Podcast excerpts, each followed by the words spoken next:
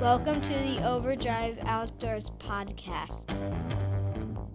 your source for everything outdoors. Let's kick it into overdrive.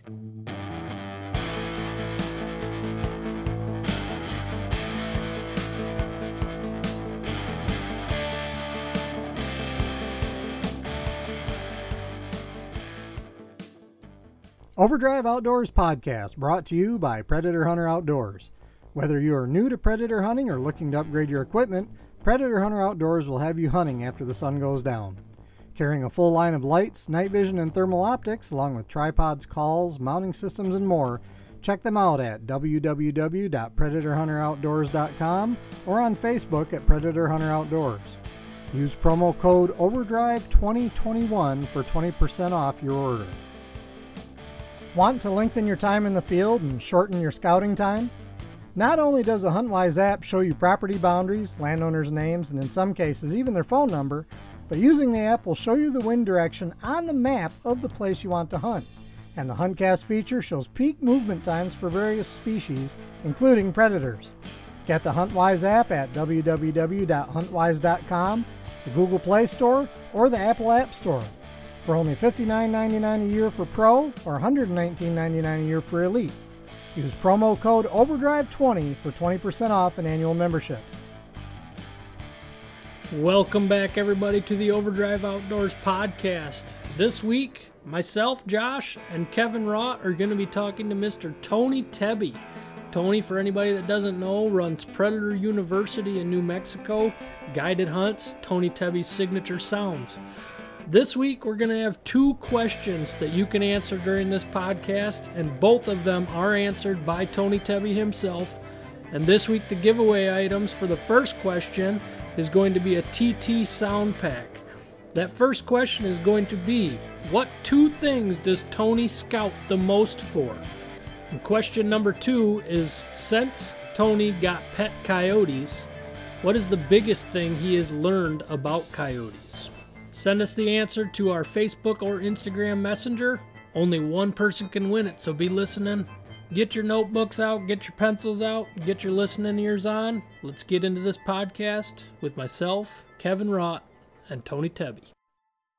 Good evening, everybody. Josh here with co host Kevin Rott. And this week we have very special guest all the way from New Mexico, Mr. Tony Tebby. How the heck are you guys? Good. How you doing, guys? I'm Uh, doing all right. It's, it's cold. Yeah. And you know, snowing. you know, you know what? I live in the desert, and two days ago I was outside with just a t-shirt. Uh, today it's twelve. yeah, that's Wow. how we are. yeah, that I think it was what 45 here like two days ago, Yep. and now it's down to I think like 12, 14, somewhere in there. We went from two feet of snow to zero snow and about an inch and a half of rain on top of it. Oh man, man. You know, I I remember like two years ago telling my wife Crystal uh, that I am so done with guiding in February. Yeah. You know, I don't guide in February no more because it could be 72 one day and two degrees the next day. Or and it may be a one mile per hour wind, or you may have 70 mile per hour winds. It's the the weather's so unpredictable. It it makes hunting a challenge, Yeah. a real challenge. You know, it- y'all get snow, then it gets warm, and then it crusts over, and you can't even get out of the truck without scaring everything in two steps. Well, seeing as you mentioned that, Tony, here's a question that just popped into my head. Do you find that that rapidly changing weather like that affects the coyotes much? Um, yeah, I, I, I'd like a little more consistency. You know, you know, I've been a big advocate on, and, I've talked to both you too, uh, you know, in private a lot about uh, barometric pressure. Yep. You know, and the rising and the falling, and try to, if you can really catch it on the rise, that's you know, that's when coyotes are all animals in general moving. But yeah, I mean, you get in these freaky weather patterns, um, and it makes the the calling totally unpredictable and and the coyote movement maybe a day or two or three days uh, prior to the actual weather you're going to get. You know, they so know it's coming. exactly, exactly. And you're like, what the heck is different than last night? Last night they were turned on. Tonight they're it's dead as a door now. You know, well, just hang on to your hat. A couple days later, the weather's going to change. Yeah, we Right. we actually deal with that quite a bit. It's like, man, last night during the tournament they were howling and running all over. Tonight, where the heck did they all go? We Yeah, had the- yeah. we, we had the opposite during the tournament. We didn't hear or see squat, and then last week, you know, I'm getting vocals and they're coming in. Oh yeah, when there's money involved, they're going to lay quiet. right. For us, at least. We were we were calling in West Texas. Oh God, I'm going to date. I'm to age myself. It was probably 24 years ago, 25 years ago. We were calling West Texas, and we were filming, and we called 36 coyotes in one night on rabbit distress. It was just, I mean, it was easy. You couldn't do nothing wrong. The next night, exact same weather conditions. You know, same moon phase, same barometric pressure, same everything. And we went from having no blank stands all night the first night to the next night, just two miles over, um, the first nine stands blank. So I said, the heck with it. I'll just start, you know, and I was just hand calling the whole every set. So I just started using the howler and pup distress. And thank God, because that's what they wanted to hear that night. You know, we only killed six that night compared to 36 the night before Yeah, that's crazy. but uh but uh it's always made me scratch my head you know? Everything on paper was the same. So on topic of weather, is there anything that you're gonna wake up, look outside, and say, I gotta be out there versus I'm staying in today? oh if there's a if i wake up and i gotta gotta bear in mind midwest boy moved to the desert out here. If i wake up and there's snow on the ground i'm hunting period. And what's so crazy is that snow may have not have started i mean i'm not probably telling you guys anything different than what you're used to all the time that snow may have not have started until 11 12 o'clock at night i get up at sunrise or right before sunrise and go hunting and there's freaking coyote tracks everywhere in that snow in that very short amount of time they covered a lot of freaking ground Yeah. you know What what about wind speed? Is there a maximum for you or a minimum? I hate I hate the wind. Um, if it's windy, I hate it. It- it- What I always tell guys is, if you ever watch any of my videos, either you know on that DVD or or, or any of the YouTube videos or any of that kind of stuff, any of those really good scenes, you'll see that the wind's probably like four or five mile per hour. You know, you never see me say, "Okay, here comes a triple, and they're coming to this sound, and the wind is 28 miles out of the west." No, it ain't happening. Um, so yeah, I mean, I don't like it dead calm. I hate, you know, where it's dead calm, switching wind, unpredictable. Mhm. Um, the coyotes aren't even moving that good on those kind of days or evenings. Um, and it may not be that they can't, you know, I always try to apply human logic and thought, okay, well, it's because they can't predict which way the wind's going. So they're not going to jeopardize themselves. Now, that's probably not it at all. It's probably the condition that causes that is what's also got them bedded down. You know, a, a high pressure system pushing down on us or whatever it is. Yeah. Um, and then if it's too windy, you know, there's lots of days I went calling and it was just stupid wind, you know, 25 mile per hour sustained winds. And, uh, and I just, I just hang it up, you know, this is just a waste of time.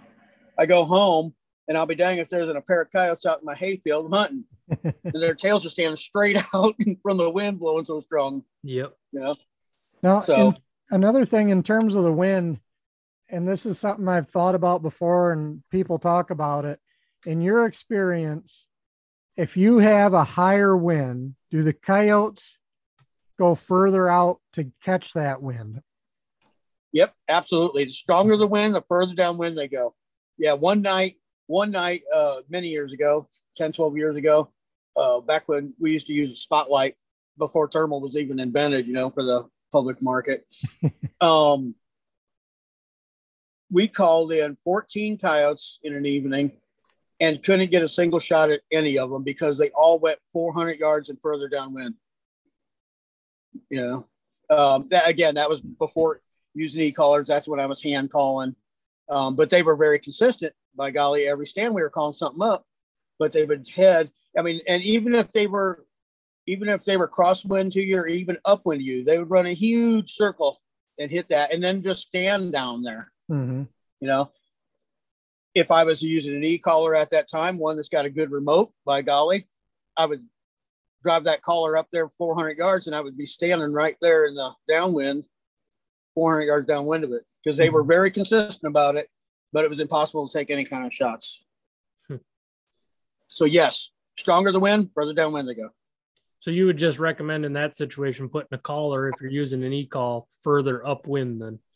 Absolutely. Um, Josh, when you were on a hunt here, it was windy as all get out. Remember, and we and we use that tactic. And you're like, this is how we hunt back home, you know. And I'm, you know, God gave me two ears and one mouth, so I listen twice as much as I talk. well, and that's one of the things we talked about because you're like, I think that was like the first day. Maybe it was the second day, and you're like, yeah, we're probably not even going to waste time. And I'm like, man, if we didn't waste time in this wind, we would hunt 90% less time. Yeah, yeah. You said, hey, back home, back home, we uh we stick the collar way upwind and we stand right directly downwind, and we did that. And shoot, man, we had coyotes like right in her lap. Yep. On on windy nights that I wouldn't even think of going out because you, your hat's about to blow off. Yeah, and I missed. I remember that. we don't talk about that. that was my first mapes of the week. so the, the main thing I wanted to talk to you about tonight was vocalizations and different sound usages during different times of the year. So, like right now, we're in the breeding season. Um, yeah. I'm starting 90% of my stands with a female vocal or a pair howl. How would Tony Tebby go about it during breeding season? During breeding season, during breeding season, I use a lot more vocals. You know, the coyotes are more vocal. Um, you know, you you got to get you kind of you know you know you know the whole match the hatch, right? Well, it's that's a pretty high priority right now of finding a mate, defending that defending that mate, trying to mate with that mate, and run anybody else out of the territory that you're wanting to uh, call home and and den. So there's a whole lot more vocalization, a whole lot more fighting going on right now. Um, you know, I've got I raise coyotes, and you've seen them, Josh. Uh, they they howl all the time here. They group, you know, they're a pair howl. They howl all the time, but they don't necessarily get into fights. But by golly, this month they are every day. Really? Yeah, yeah. That's where I get all my vocals. Most of my coyote fight sounds I record that I use throughout the year, I record in the months of January and February. Um, these two, and most of it is uh, a male coyote is super interested in a female who's super interested in him, but doesn't isn't ready to commit. So, how are you going out and starting a stand right now?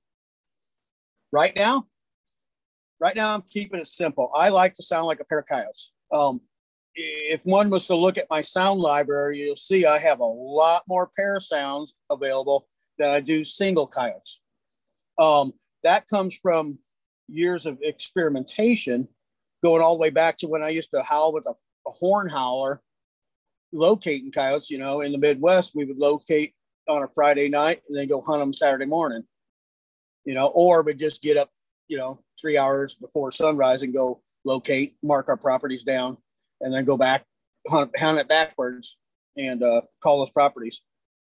And uh, I remember lots of times my buddy Scott there in Iowa, he would just sit in the truck, you know, because it's cold, you know, it's five below. And I'm out there howling by myself, no responses. And I'm like, you know, get your lazy butt out and help me. And he was kind of intimidated about blowing on a call in front of somebody. So he would howl, and then I'd join in with him and it would sound like a pair. Boom they would fire off, you know, uh, after ignoring a single coyote. Hmm. And then, and then as I'm using an, uh, an e-collar and then eventually record my own sounds, I just, there's something about a pair of coyotes that gets coyotes fired up, either vocally or or to, to come investigate. It's like they can tolerate a single one, but they're not going to tolerate a happy-go-lucky pair that's calling, "Hey, we're happy and we like this place, and I think we're going to keep this place." You know, they don't like that. See, now I've been starting my stands, like I said, with pretty much female vocals right off the get go, just because I've always thought if you sounded like a lonely female out there, you have the possibility of calling in a female who is around and doesn't want that female there, and a male that still hasn't found a mate. Uh, yes, sir. Yeah, that's still yeah, that's still a good thing. Uh, you know what what I've been doing personally is is going in, sound like a pair of coyotes, yipping and howling. Maybe go into a second series of that, and then just to add a little salsa to it, uh, I've got a recording called uh, Big Boy it's a big, brrr, big male coyote hound coonhoundish sounding. Um, just because I've had a handful of stands lately um, that will bring in a hard charger coyote that comes directly to the caller, could care less about wind direction, and it's usually a big old male. Two and, male vocals. Um, exactly, and it and it's it's that deep male howl that brought him in. You know, and I've got lots of stories where I've done rabbit distress and vocals and coyote fights and and uh, have action and killing stuff. And then I use a big male howl, and all of a sudden, from a totally different direction, different direction, 30 minutes later, here comes a big male coyote who'd been listening to all that crap. And I know he had been because he didn't, dang sure didn't cross the highway at noon. You know, he was in that block of timber right there. Um, and uh, there's something about a big male coyote howl you know, and I don't think one really needs to worry about, you know, I used to, I used to be religious about being afraid to use a big, deep howl because it might intimidate and all that. I mean, I've seen a lot of little coyotes have a big, deep howl to them. And I've seen a lot of big, mean, old looking male coyotes that was squealy like you would have swore they were a pup, you know? So do you think if you hear vocals, I mean, can Tony Tebby determine an age off of a vocal that they hear? I mean, do you think you no? I used to. I used to be pretty cocky. Okay. Um, and uh, I used to be pretty cocky about it. Uh, but I've I've seen lots of coyotes howling that are a pup and they sound like an old one, and vice versa. Hmm. You know, I remember I remember um, Rick Paulette called me one time a few years ago, and we were talking about this topic, and he said, "Listen to this recording," and it was a big, oh, big deep coonhound sound. I was like, "Holy crap!"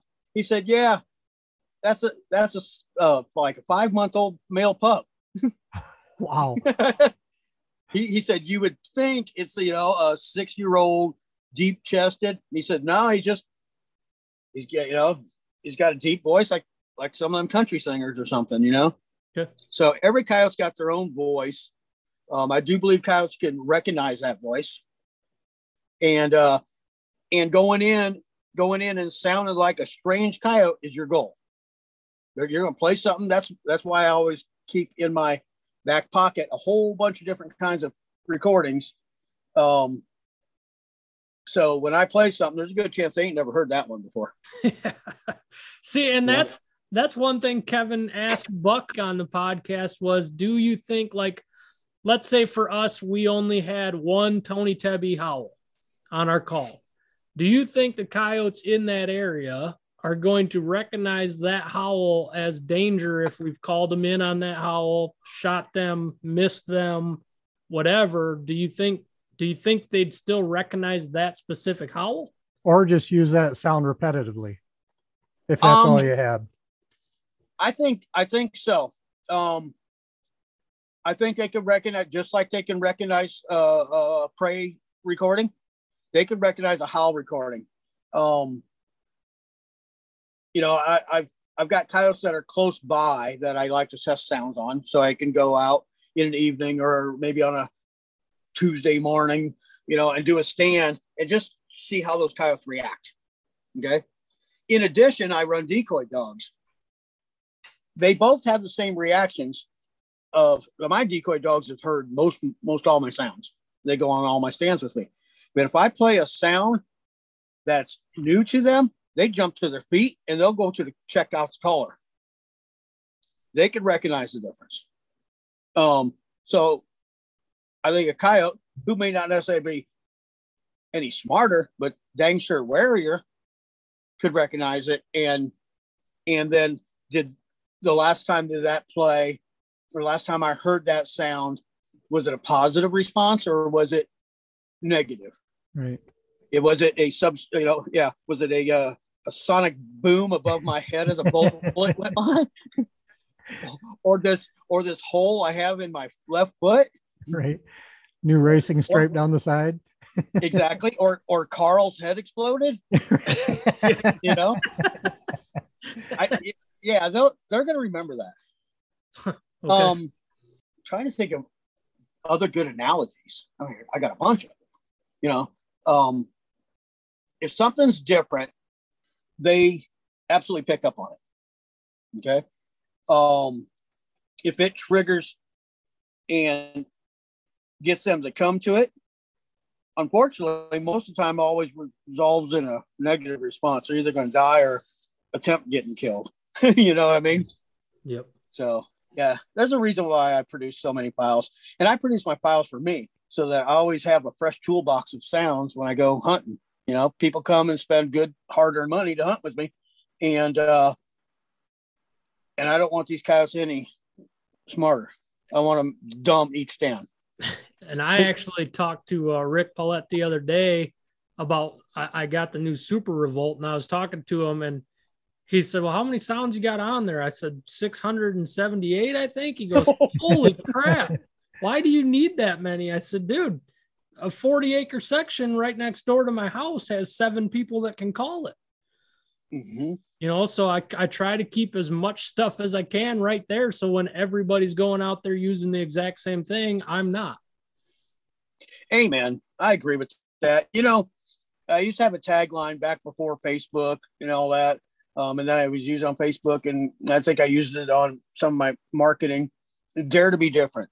Yep. Right. And, and that's a model I always lived by. Um, you know, in high school, if everybody was driving a Camaro, I'll t- give me a Mustang. You know, just do something different. What's saying if you're doing what I would call competitive calling, meaning meaning that um, you're trying to call coyotes that everybody else is also trying to call, then just do it different. You know, do something different.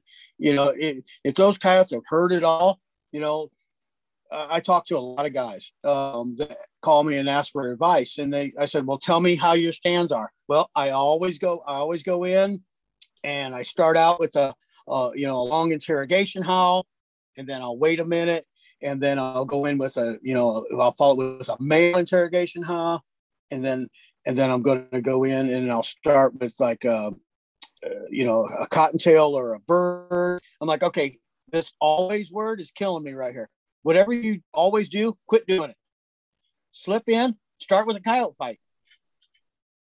If nothing comes in, slip out as quiet as you did. You can go back tomorrow and try something different, or you can go back in an hour. I don't care.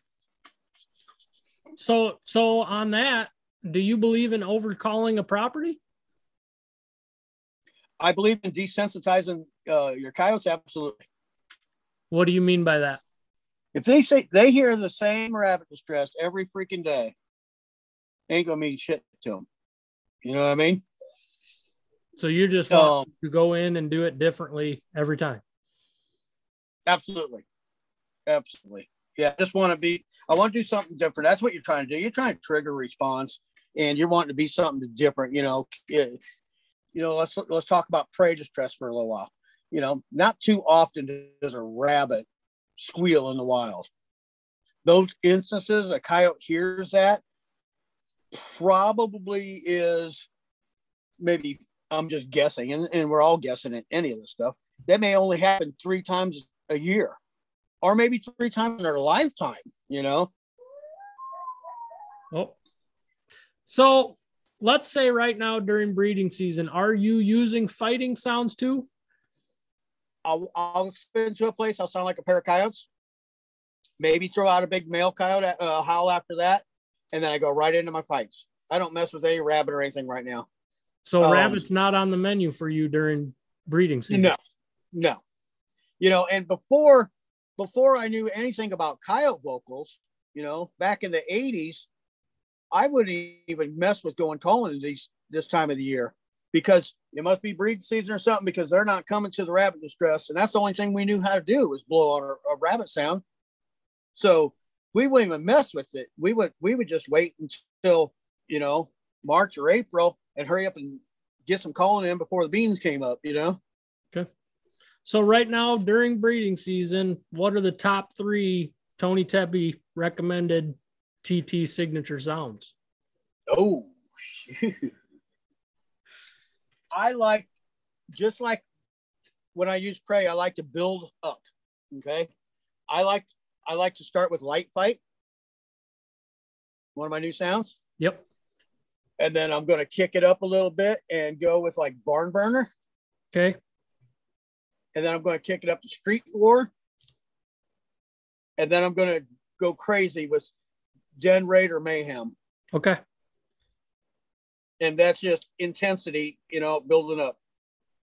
Uh, So do you believe in telling a story with your sound usage? No, sir. Okay.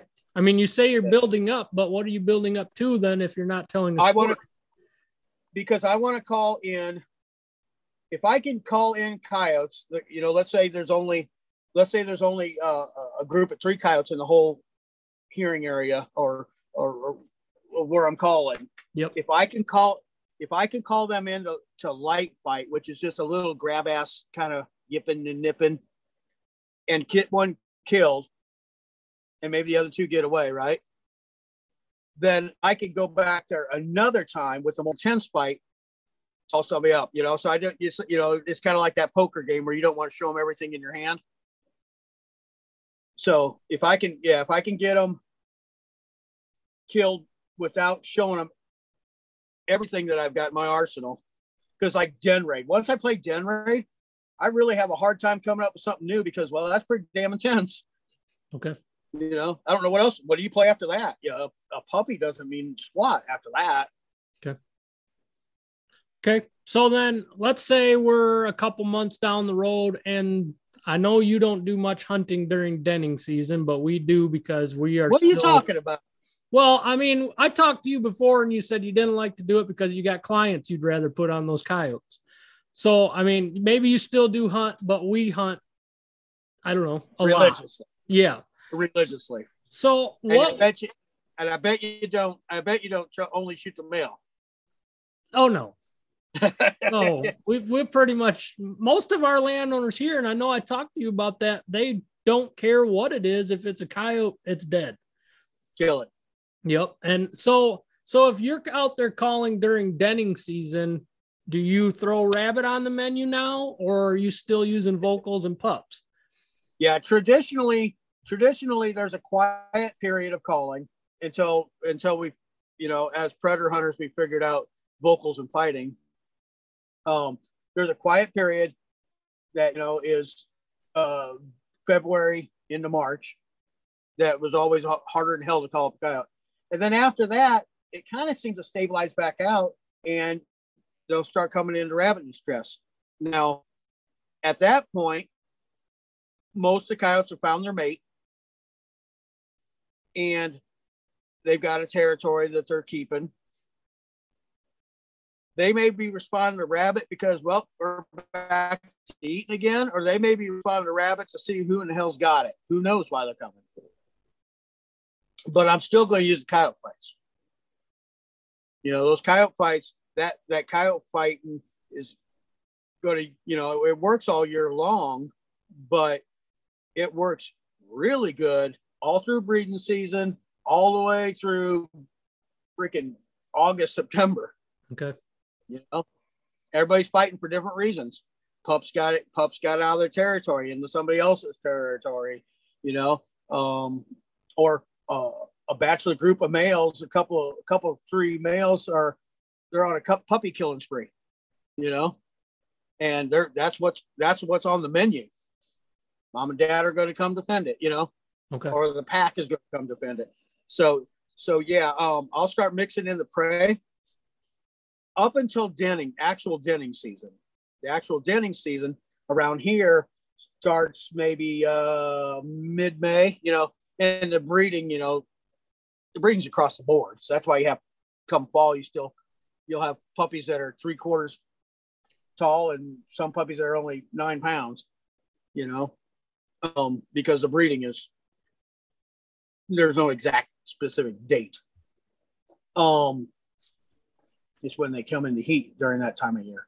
The uh, I I purposely don't use any prey when the pups are starting to get out of the den, you know, in May, June, July, only because I don't want to call puppies. Per, that's a personal thing, and the reason I don't want to call puppies is because my decoy dogs will catch and kill them, Okay. and I don't want to reduce my numbers. You know, like again, we hunt for different reasons. Well, yeah, I mean, yeah, you're a guide for anybody that doesn't know Tony Tebby. He's a guide down in New Mexico. So any coyote you kill is one less that a client is going to come be able to kill. Exactly. Now, that being said, we will hunt every day the month of May and half of June. Okay. We with, de- with decoy dogs. I guide I guide clients during those days. Um, and normally what we'll do is we'll decoy four or five pairs of coyotes on a on a morning, or maybe just two or three pairs on a morning, and then we'll kill maybe one, maybe two coyotes all morning, and we'll selectively take the male. Again, that goes back to don't want the puppy just dying in the den. Um, and and we just basically watch them until they start. You know, when you're using decoy dogs in the spring, there's a lot of barking and howling and up close action and pissing. And when they piss and urinate, that's when we can say that's the male. Take him. Oh, okay. Okay. That makes sense. So your female pet coyote, is she currently in heat? Absolutely. When did she start? She started. She started bleeding, and she's done this every year. She'll start bleeding, um, kind of a spotting bleeding, like uh, mid December. Okay. She's still she's still bleeding now. He's still investigating her. He's still, you know, he's still trying to get some. Hmm. Um, you know, I checked her. I guess it was just last week, and uh, you know, and they're and when you have pet coyotes and you feed them high quality feed, they are big fur balls. I mean, they are fluffed up bigger than crap. So you can't necessarily see all the naughty parts. So I just reached my hand there in there and felt and had a handful of blood. I'm like, all righty, she's Okay. still in heat. Yeah, because I know somebody, it was either late November or early December, shot a coyote while they were deer hunting, and they said it was already in heat. Yeah. Usually when usually here when we're hunting, we'll start killing females in heat, you know, bleeding. Uh, from the first of December all the way to up to the first of March. Hmm. Okay. So you're talking a four month span that pups are being born then too. Yeah. Yeah. And and you know, and maybe I don't know. I know what a dog does, you know, and a not that different. Their gestation is 60 days versus a dog is 63. Um uh but a dog, the rule of thumb on a on a, on a canine or a pet dog is, you know, they they'll bleed for two weeks and you breed them for two weeks and then they'll go out for two weeks. But I don't know, maybe coyotes bleed longer. Don't know. all I know is all I can tell you is what I observe, and that's what we've observed. So when you do go out calling during denning season, when let's say females are in the den with pups, um, are you calling in mostly males or do you still call in a lot of females that might have left the den? Um, yeah, there seems to be a quiet period when they're like in the den with pups, or they're so pregnant about pop, so they don't come to the call, whatever it is. Um, we'll call in more males, or we'll call in dry, what, what we call a dry female, one that just didn't have pups. Not every not every coyote breeds. Not every coyote has pups. Um, interesting was the uh, the pair of females I had, Canty and Mai. Mai um, was the dominant female from birth, and when she came into heat the very first time, her first year, she went from best friend to her sister to actually absolutely jumping her sister 24 7 and whooping the shit out of her.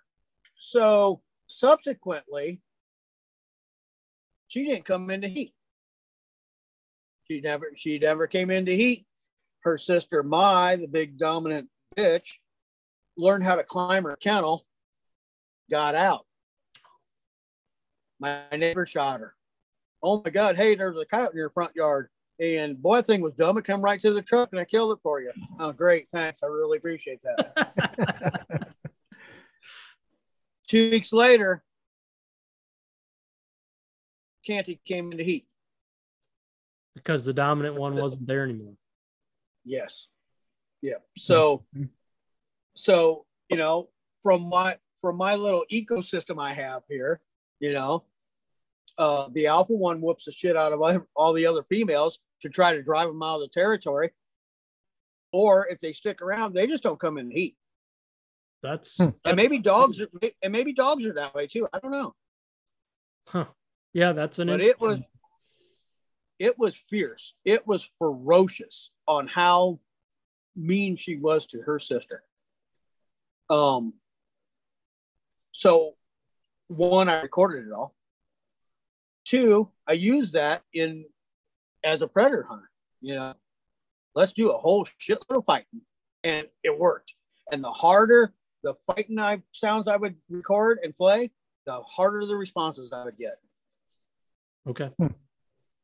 Okay. So now let's move into the fall time. You got pups that are running around, uh, hunting by themselves. You got both, you know, two adults at least in the area that are alive and running around. How does your yes, call sir. sequences change then? Are you using a lot more rabbit distress at that point?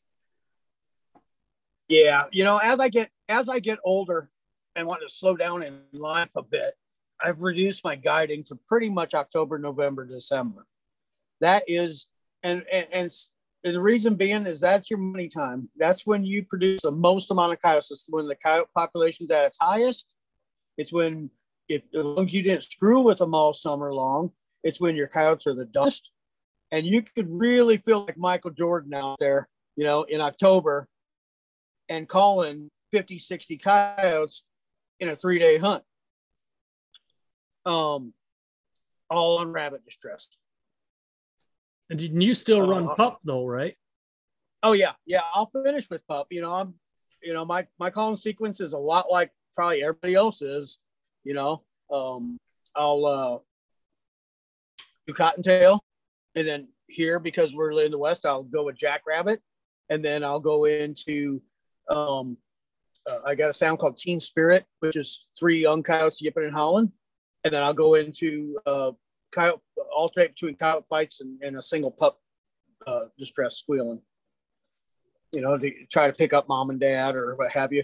And, and I've seen some of the neatest things. You know, in late September, uh, doing we're on a stand pup distress or uh, doing habit nothing nothing nothing. Went into pup distress, pretty good pup fight that I was playing and here comes a guy out, walking, and he's walking and walking and he's walking. He walks down the edge of this fence line and he's walking to us, tail wagging as he gets closer. What the hell? One, it was like molasses. I could have made a sandwich and ate it, you know, by the time he got, but he finally got to it. it turned out a pup. My client shot it. Can you hear me okay? Okay.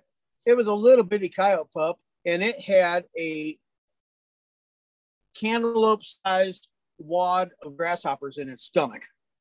It was coming to pup distress, wagging his tail, happy go lucky, like he found he found his siblings. You know, and I think that probably has a lot to do with mom bringing back food and the puppies fighting over it. So pup distress, pup fighting equals food is is how I would relate that. So I've called in pups to pup distress. I've called bobcats into pup distress. Mm-hmm. I have too. yeah, you know, you know, and it, it, that's what's so fun about this sport. You know, um, I run decoy dogs.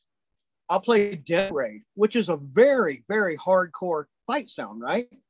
And cops will come in. Let's say a group of them, four of them, they're coming in hard chargers and they'll see my dog and tuck tail and take off running the opposite direction. I'm like, what did you expect to find at the end of that sound? You know? Uh, one thing that really shocked me was I think it was last season or the season prior to that. I had a fox come in hotter than heck to den raid. I would have never expected that, but that sucker came in so fast we didn't even have a chance to get on it. He came in, ran right to the caller, then turned around, and ran right back away. On den I had that I had that happen to me just about um, three weeks ago. I was testing out some sounds and then I finished a stand with Mayhem, which is really, really hardcore. And uh and here comes a, a kit fox, and they're little, they're smaller than a gray fox. They, you know, they're teeny tiny little things like a chihuahua. And it come bouncing hardcore in. Um, and of course we couldn't shoot them. They're they're protected species. You can't shoot them at night. And uh I don't know what the heck he expected to do when he got there. but I mean, it was a straight up coyote fight going on, you know, multiple coyotes. He didn't So, care. yeah, He was so- gonna get his butt whipped. Yeah, it's so interesting. I mean, yeah, he, he would have been dinner. Do they kill the kit fox out there? The coyotes? Huh? Do they the coyotes kill the kit fox? I would assume so, yeah. Um, the, what saves the kit foxes, they're kind of like the red fox back in the Midwest, is they den in a hole in the ground all year long. So they will run like a striped ass ape until they get their hole and down in the hole they go. Can they climb trees? There's no trees here to climb. That's true. And I don't I don't think I don't think they can climb trees like a like a gray fox does. yeah, I think Okay. Gray Fox is the only one that can do that. it's crazy what they climb, you know. The only time you find gray fox around here, you don't find them out in our open country because they're they'll be coyote bait. But you'll find them in town and you'll pick them up in your headlights and they're like walking around on the roofs of people's houses and shit. How'd you get up there? You know? Right. So or the other question is why? Yeah, Right. yeah. What's up there that you want? So do you believe in pausing for five, ten minutes in between vocals? No. Why Well, not? Uh, well, now you said vocals. Yeah, I mean, you you've hunted with me. Um, I don't pause between my prey distress. I fire right from one to the next. yeah, you don't yeah. even pause. coyotes coy- coyotes are reactionary you you know um but but when i do do vocals i do pause in there. Um just because it really does sound unnatural you know? Brr, brr, brr, you know it's like what the heck is going on? It sounds like a, a kennel over there. Yeah i do do i do pause uh between vocals. And usually you know like usually like you know the month of february back when I used to just hand call, you know, on a on a horn howler. Um, February was a cat and mouse game. You know, you let out a couple of howls, and then you let and you sit and you watch and let that coyote hunt for you for that sound source. Yep. You know, so they kind of if you're making a lot of racket during the day doing that, they're going to spot you. You know. Okay. So, uh, so yeah, I do, I do do pauses uh, and try to make it sound as natural when it comes, when it comes to vocals. Well, see, for me, I run, I, I'll run a howl and then be quiet. And I do it mostly because I want to hear if they're responding somewhere. Absolutely. If you do get a group howling back at you, or even just a single, I mean, let's say it's right now breeding season. You howl, they howl back at you. What what's your thought process for your next sound? Um, if I get a response and they sound like they're pretty good, the first thing, like anyone else, first thing that's going through my head is, can I cut the distance down on them? Yes or no? A lot of my country's wide open, so the answer is no. For one, they you already you already said, hey, we're over here, so they're already kind of looking over that direction, you know, or they're going to look there more than often, more than they would normally look that way. Um, or they may be coming to investigate, or they may be heading to a little high spot to be able to see that way. Um, or they may just be responding vocally and don't care. Um, if I can cut the distance down, if I say, oh, you know what, they're in that next pasture, they're just on the other side you know, of that of that brush, we could go ahead and slip up there, drive, and cut that distance down, slip up and get on the edge of that brush and and uh, and try to howl again.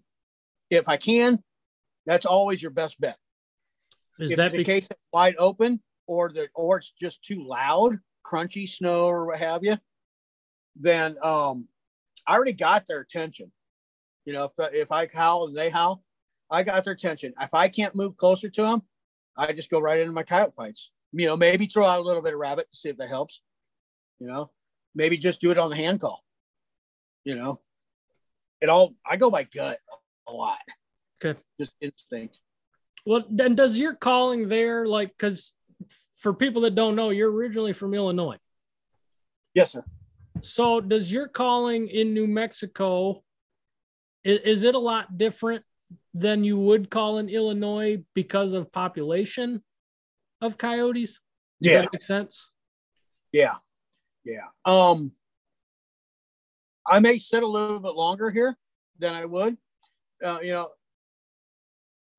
back in the Midwest, I would sit at a spot, you know, and I day I day call most time. You know, night calling, everything changes. You know, you come they're a lot bolder and they'll cross county roads and the whole bit. But during the day, during the day, I sat long enough to what I felt any coyotes in this block that I'm calling, you know, I was calling usually to a creek line or, or, you know, some little block of woods, um, from the, its farthest point to get to me. So that stand may, that stand may only be 10, 15 minutes. Now it may not take them 10, 15 minutes to get there. I mean, it kind of cover a lot of ground. That being said, um, when I go back home to Illinois and me and dad go calling, I use the same damn sounds I use here. You know, Yep. I've Um, killed a lot of them to jackrabbit here, and there's no jackrabbits in this state. Dare to be different. Gotta be. They're screaming Right. monkey too. Not very many people use. so you mentioned earlier, you know, when you get when you get a vocal, if you can cut the distance, you will. I'm gonna go through a scenario real quick here because this happened to me the other day. I hit them with Waylon and Jesse pair howls, and they answered way behind me, still on the same pr- landowner's property, but in a different section because it's across the road and it's down in a creek bed. I called it for 15 minutes after that. And then I ran over there and set up and called. I couldn't get a vocal. I never saw one. Do you think that sometimes just making that distance shorter is what creates the the uh what makes them trigger? In in that scenario, Josh, what I would have done, assuming that you know the loud the snow wasn't too crunchy and blah blah blah blah. Um, if I would have started my stand and and knowing that there may not be you know a ton of coyotes in this area, and they respond and they're behind me, I would have picked up and moved right then, Okay. and not not call that stand for 15 minutes. Because what I'm You know? wondering is if they were actually coming to me and I left when they were coming. Could be, yeah, could be. So, so do you think that cutting the distance sometimes will be the trigger that makes them come in? Yes, sir. Yeah, I think so. I think cutting the distance, uh, you know, and it it may show that whatever's, you know, let's and let's just stick with the vocals. Um, okay, there's a group of coyotes over there. Okay, they're new. We'll respond. We're over here. Holy shit, they're closer now. You know, Who That's the a hell they think they are? It, that exactly that that that will trip them up on a totally different instinct. Like, oh hell no. You know, we just told you this is our turf. Don't Right. come over here. And you just got closer? Seriously? yeah. So you would have moved and gone right back to the a vocal again. Absolutely. Yeah. So here's a scenario that's actually we've seen it a whole bunch of times. Let's say you're calling a section and they're right there in front of you, like using thermal at night, you feel like you should be able to see them already, but you never see them through a whole stand. What do you, why do you think they'll respond right there? Or you know, just let you know that they're there, but they'll just stay there. I mean, there's been times when I've called for 30 minutes and the whole time, if I howl, they howl in the exact same spot, but they never move. Yeah. That that stuff happens all the time. All the time. You know, they're for whatever reason, those cows are on lockdown.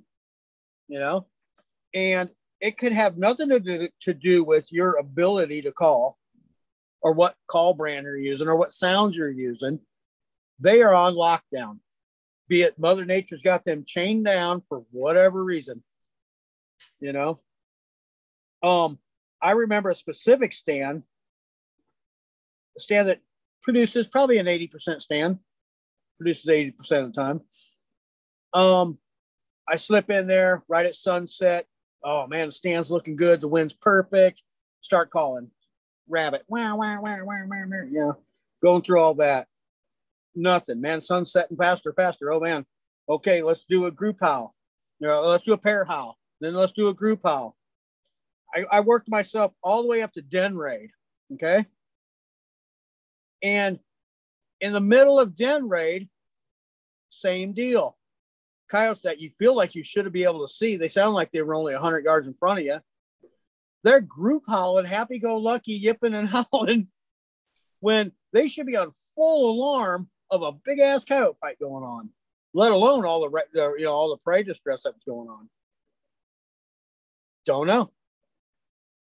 For so, whatever reason, they just you didn't trip their trigger. You know, it's just like, and I always use the analogy because I've I believe a predator is a predator. Um, I use the, the analogy of, uh, you know, coyotes and and largemouth bass, you know, and going fishing. You know, there's some days when you're like, holy shit, look at that big old bass laying along that edge of that log. And you're you go through your whole tackle box. And he just sits there, and you know, you're you're dragging a worm right across its head, and he won't even move. And then there's that other day, and there's you're just not going to catch that fish that day, period. It's not turned on.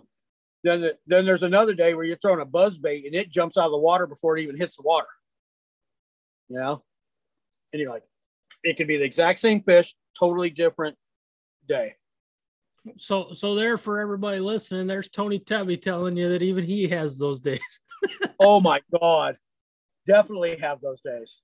Those are the days that A, predator hunters don't talk about. They don't put that shit on TV. They don't put it on YouTube videos. And those who say they don't have them are full of shit. All those are the those days that you got hard chargers that come running right to you, and you're you can feel your heart beating in your throat. Those are the days that make up for all the other crap. For sure. You know. Yeah, it just takes one stand. Yeah. And, and you never know which one it is. You never I always said you never know when you're one stand away from something phenomenal. You know? Right. Yep. And that's what keeps going. Yeah, and that's when that's usually on those long tournament nights where you're like 18 sets in, and it's like we've seen two now. Set 18, here comes a triple. Like, holy crap, I'm glad I stayed awake this whole time. So, do you think it's possible to pattern coyotes? Define pattern. Uh, Can can Tony Tebby say in three days this group is going to be here? No. Okay. Is that because of how how much they travel, or you just think that they are really just scattered? Yeah. Um. You'll see. You'll you'll notice certain patterns, like um, you know now with the invention of trail cams and stuff. You know that kind of changes the game. But just from vocally, you know, there's a hillside at my behind my neighbor's house, and about every two weeks, those cows will fire off howling. And if they fire off and howl on a Tuesday, it may be two weeks on a Tuesday again before they fire off and howl again. Now, is that the only night they're howling? Or the only night you happen to be outside when they're howling? Or are they traveling a big old circle? Don't know. I can't pattern them like that. What about on um, when you have bait or a carcass? Bait carcass is a lot. That's a lot different. Yeah, bait, we get we get asked that quite a bit around here. Um, you know, hey, should I put out bait? How long should I sit on it? I only once have had luck with any sort of baiting, and it's only because I had a trail camera out there, seen they were hitting it pretty regular, went out and called about 100 yards from it and had success. That's the only time I've had success on it. yeah. Um, baiting is really tricky. Um, I will go, I will go hit. You know, we don't we don't put bait stations out here, uh, but we will run across a dead cow. Right. And I'll only go hit up a dead cow if I see cows on it. Um, I remember one time we were down in Texas hunting on a ranch, and the ranch hand said, "Hey, can you can you guys help us?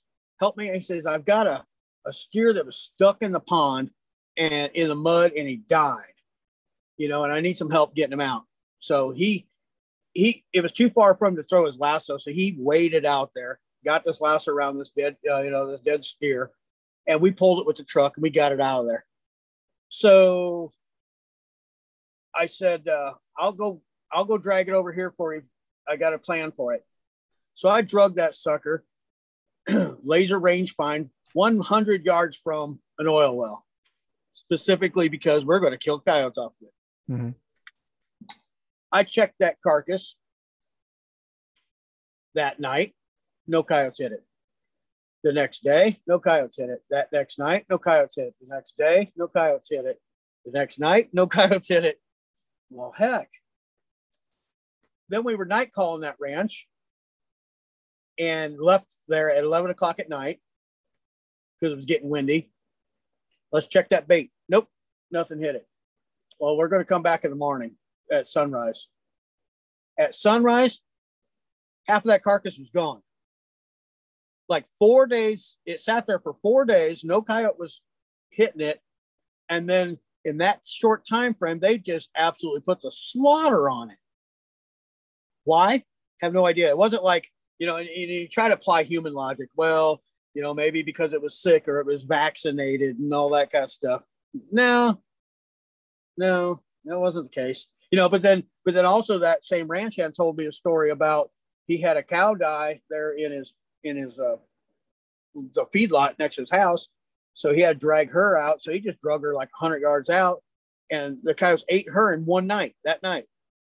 Do you not think that coyotes can tell if an animal was sick and died? Because I've heard that before, and I I believe I kind of saw, witnessed it almost. Uh, my brother-in-law found a deer in the cornfield that they deer hunt that was dead from the ve- like during velvet. It was a buck that still had velvet on it all the skeleton was completely intact as if it had laid down, tucked its head, and died and just completely rotted. Nothing ate it. And this area, I kill a lot of coyotes in that area. There's a bunch of them there. But that thing had to have sat out there for, you know, six, eight months by the time he found it. And it was just a fully assembled skeleton that hadn't been moved from its laying location. But we had bad cases of EHD in the area at that time. Gotcha. Now, bear in mind that was probably uh, during hot weather. Yeah, probably. So, it probably died in August. Okay, so so the flies are on it. The maggots start. The mag- maggots once the maggots start hitting on it, they they're not going to eat on it no more. The coyotes no. won't. Okay. Hmm. No, no, no. Okay. So, so the maggots got to it first. Huh? I had never never thought that would have mattered to them. Me neither what's really neat is a, a, bait station like a dead cow. Those coyotes will come by, and I, I, I, used to trap by them a lot. Mm-hmm. You know, um, coyotes will come by it, eh, months and months and months later. Will come by just to visit that area. You know, and every coyote done urinated and scattered all around that thing too. Um, why they go by and just visit it? No idea. You know, are they looking for a scrap? Are they looking to check to see if Charlie came by here. Don't know. Um, you know, you hear a lot of things that where people talk about, well, if coyotes on a bait station, you can't call them. That's bullcrap. You know, I fil- I filmed that. That's on my DVD. Um, I filmed that. We had 11 coyotes on a dead cow, and we went and filmed them. And it felt like National Geographic, all the coyote interaction we were getting. And then finally, my brother's like, well, "We are going to call them or not?" I'm like, "Sure." wah, wah, wah. Man, they come jumping over that carcass, come running to us. You know, to rabbit distress. Um, on nights that it's really slow here, we'll go hit up a dairy. You know, our dairies are big here, 7,500 head of cows, always got dead ones. And I'll call towards the dead pile and, you know, we'll call up a bunch of coyotes.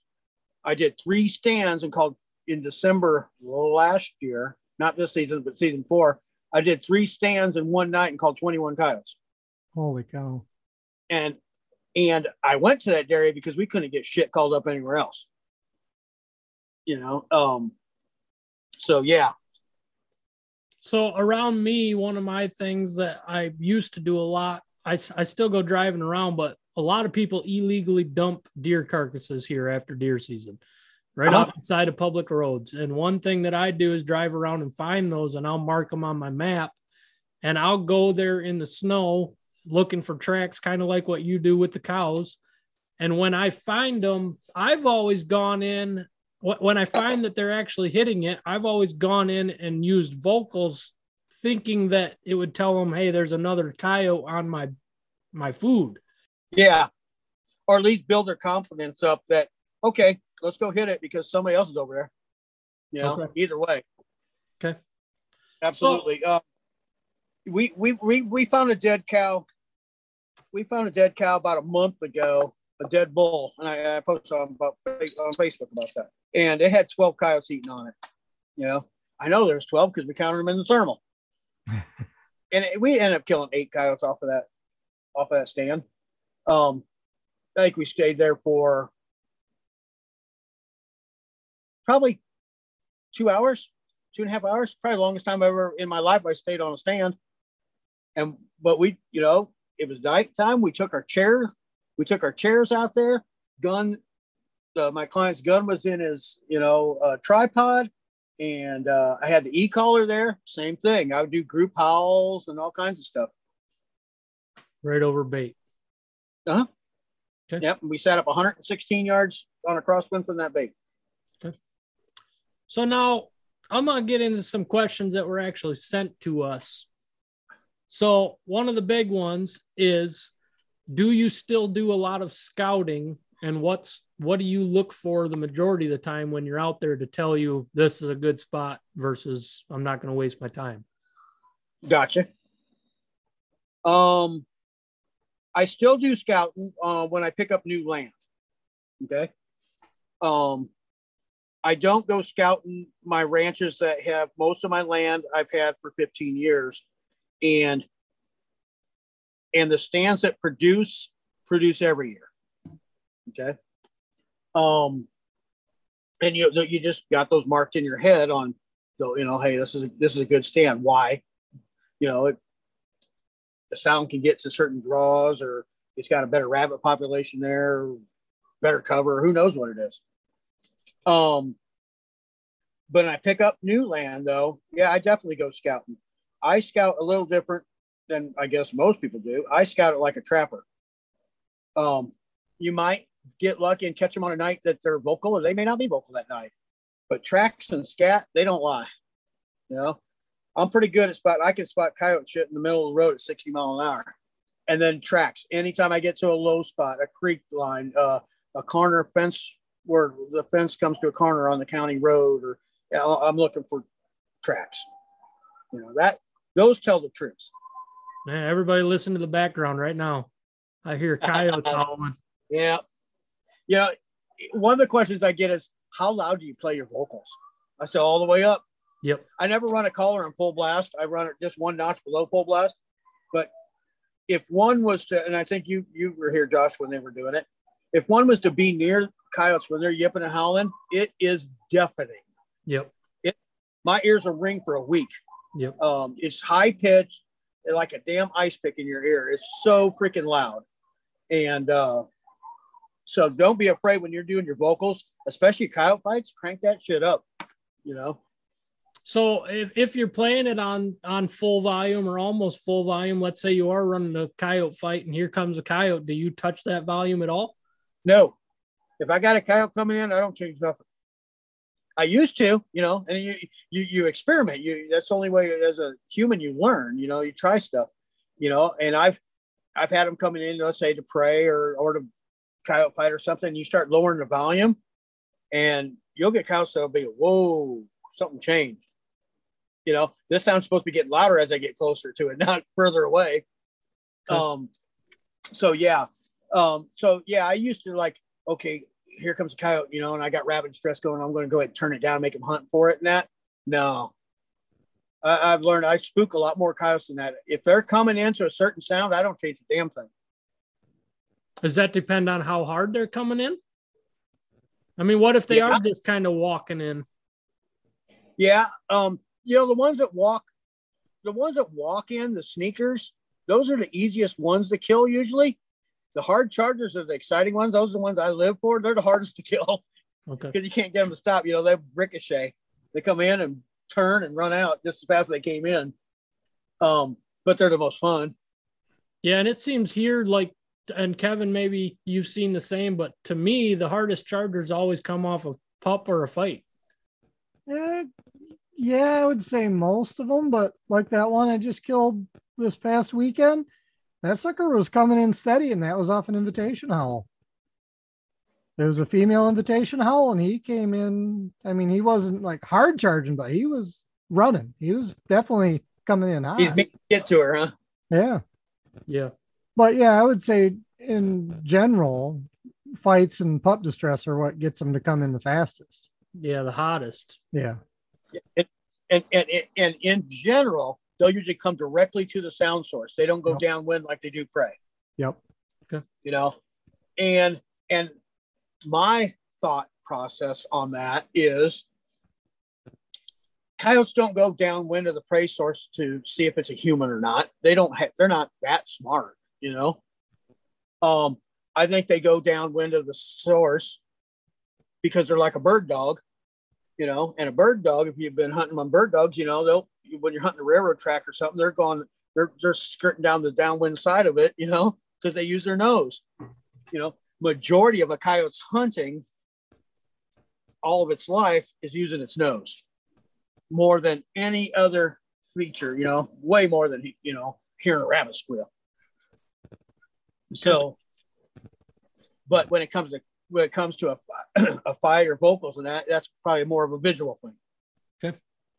How long does the average TT stand last? I mean, when I was there, I remember some of them you're like seven minutes. We don't kill one in seven minutes. We're going up the next spot.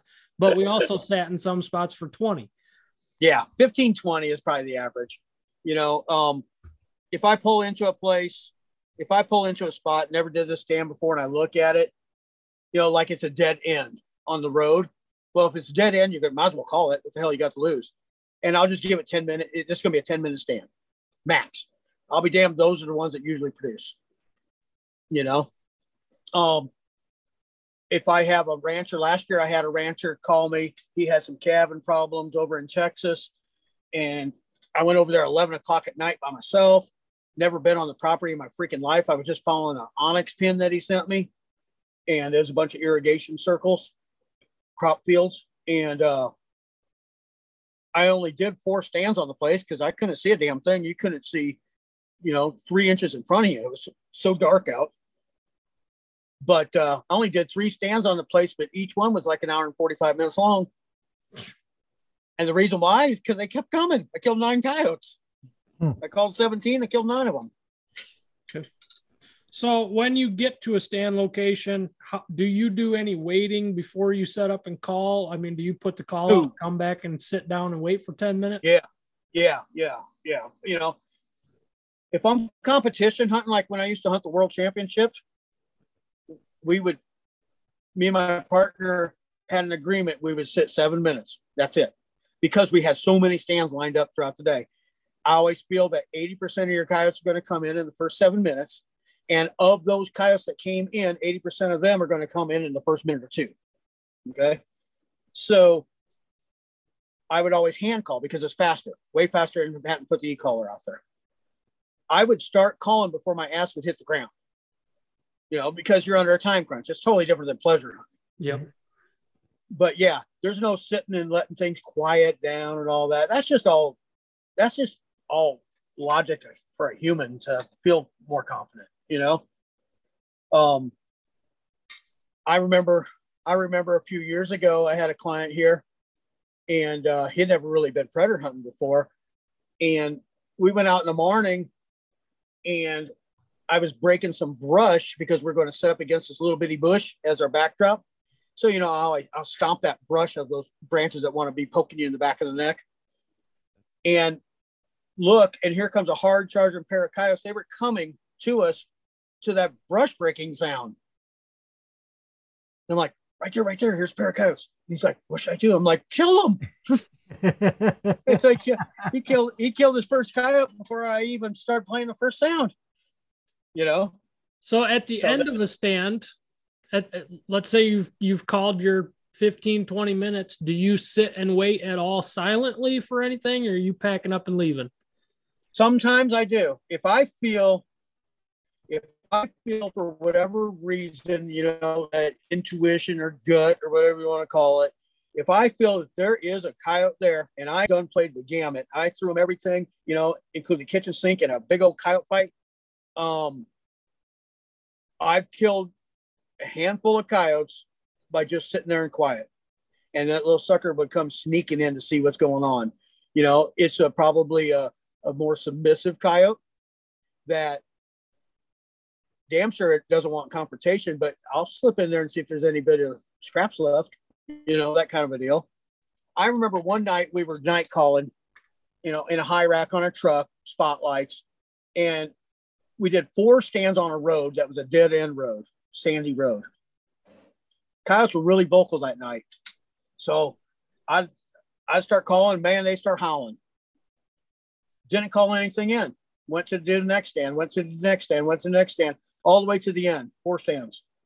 Driving out every single spot, the, the uh, prior three stands, every spot that we had stopped, because you can see where we stopped and the footprints where we got up in the high rack and all that. There was coyote piss and shit right there where the truck was parked if I would have just sat and waited, and who knows how long it was, it may have been just a couple of minutes, maybe 10 minutes, maybe been 30 minutes, who knows. But if I would have waited, those coyotes showed up those three out of four times. Okay. Now, patience, you're asking somebody who doesn't have much patience. and I think most predator hunters don't have patience. That's why predator hunting, it, there's attracted to predator hunting. Predator hunting is a great sport for somebody who has a short attention span you know, versus sitting in a, you know, bow hunting and sitting in a stand for eight hours, you know, I'm going to make a whole lot of chaos. And 15 minutes later, I'm going to get up and leave and go, do it again. Yep. Yeah. So I, I think most predator hunters are, are not the most patient people. I uh, see how I'm going to disagree because Kevin, he's got a lot more patience behind the call than I do. Kevin will howl and wait 10 minutes just sitting there happy as can be. And I'm like, man, I need to have something going because to me, I want I want them to know where the sound's coming from. Plus, I don't know, I just feel like I'm wasting time not giving them anything to come into, but we've both killed. Kevin and I both have killed just off a single howl and watching them come walking in.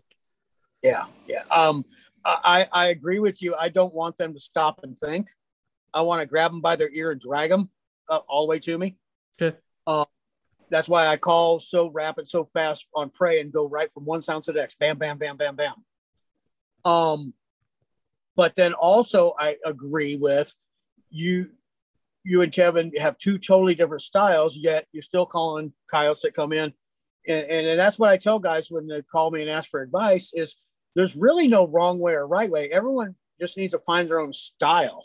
Yep. You know, um, the key is you're out there, you're out there, you try to make the less intrusion as you can, the least amount of intrusion you can, and you want to create chaos and kill whatever comes in to cash in on that chaos. Yep. And you know, some guys are more subtle about it. They only they only call on level two, you know, and they only call for 30 seconds and then wait five minutes and then fire it up for another 30 seconds. You know, they're going to kill probably the same amount of coyotes as, as me going in there, a level nine caller, you know, playing continual sound the whole time I'm there. Yeah, and I think that's been one thing we've both seen, me and Kevin, because when I'll go up to Kevin's, a lot of times we'll just switch off callers or I'll call all night at his spots And then when he hunts with me, he calls. And I think changing that up, you know, having a partner that does call differently than you, but is still successful at it, you go in there and let them control the calls going out on your properties that you've ran, you know, 90 mile an hour on for the last 10 times you've been there. And they go in with a whole different idea and a whole different calling cadence and style. I think that that kills a lot of coyotes too. Absolutely. You know, and that's the reason why, that's the reason why, um, I could probably buy a new pickup truck for if I had a dollar for every time I heard guys tell me or read online of guys saying, I tell you what, I got this new lucky duck, and holy shit, I'm killing the coyotes now that I've never killed before.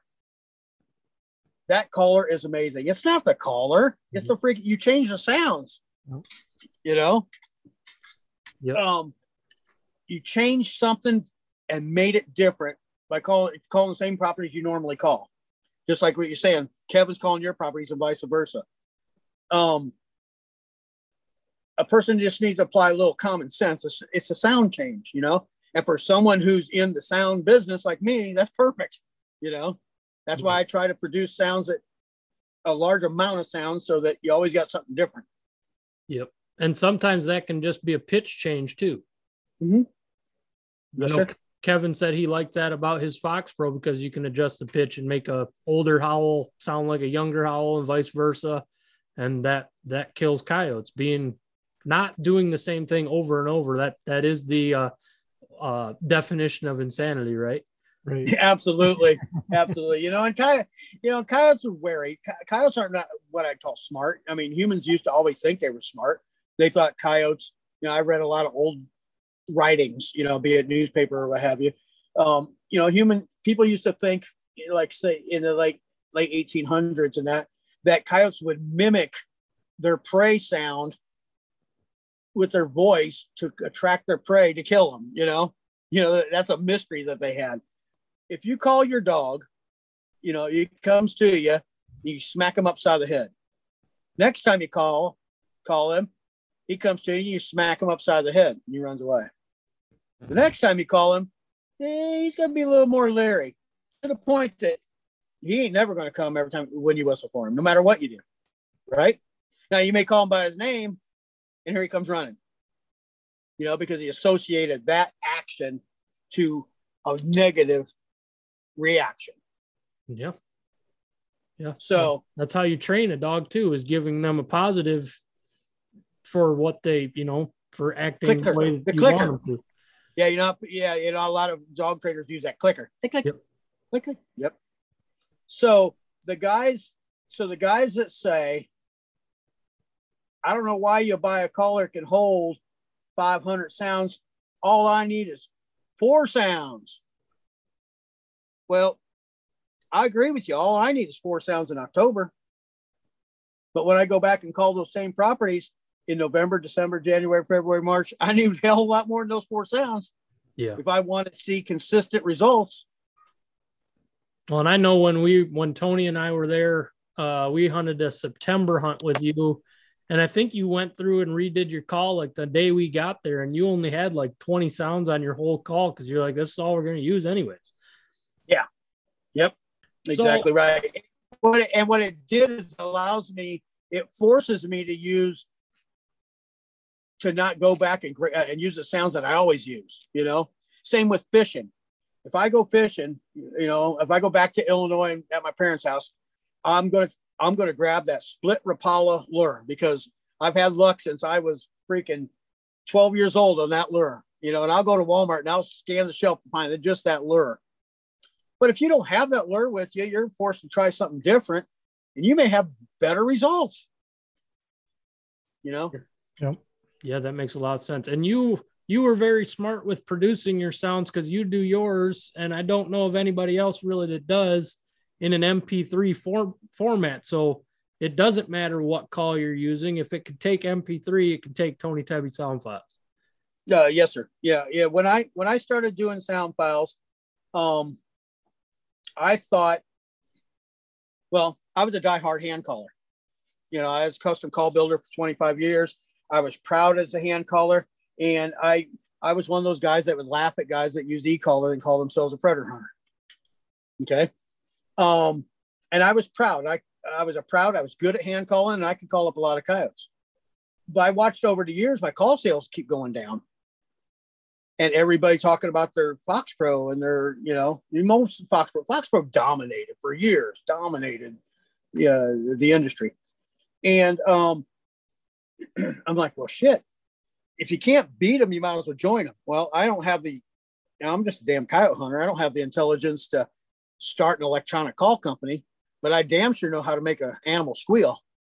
So I thought, you know what? I sought out, I'm going to produce sounds and I'm going to produce better than anybody else. I'm going to have full length sounds from the time I catch a rabbit to the time he dies. That may be a minute, that may be 15 minutes, that may be 18 minutes long. Who knows? But I got tired of 20 second sound recordings that would loop over. And about the fourth time it looped over, I'm falling asleep. Right. you know, you, and if You're I'm falling sick asleep, of that sound. there you go. You know what I'm talking about. Yeah. And if I'm falling asleep, how do you expect a predator to get excited about it? You know? So I wanted, you know, I wanted that sound of just so like when I record, and I, you know, I'm just talking about prey right now.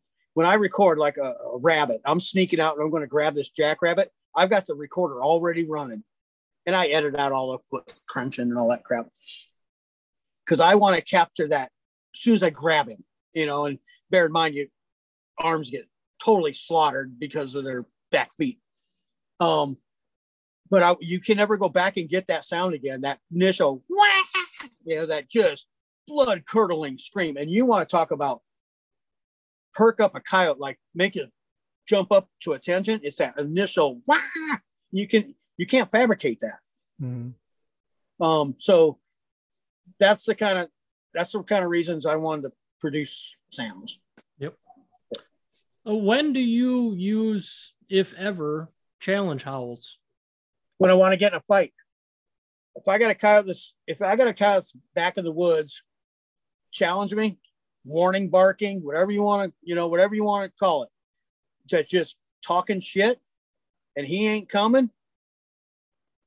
I want to pick a fight with him, and hopefully call him, or I'm going to call somebody else in you know. So, you know, the coyote's back there just, I mean, he's basically saying, F you. Well, I'm just going to cut, you know, if it's some guy in the bar was doing that, I'd just throw it right back at him, you know.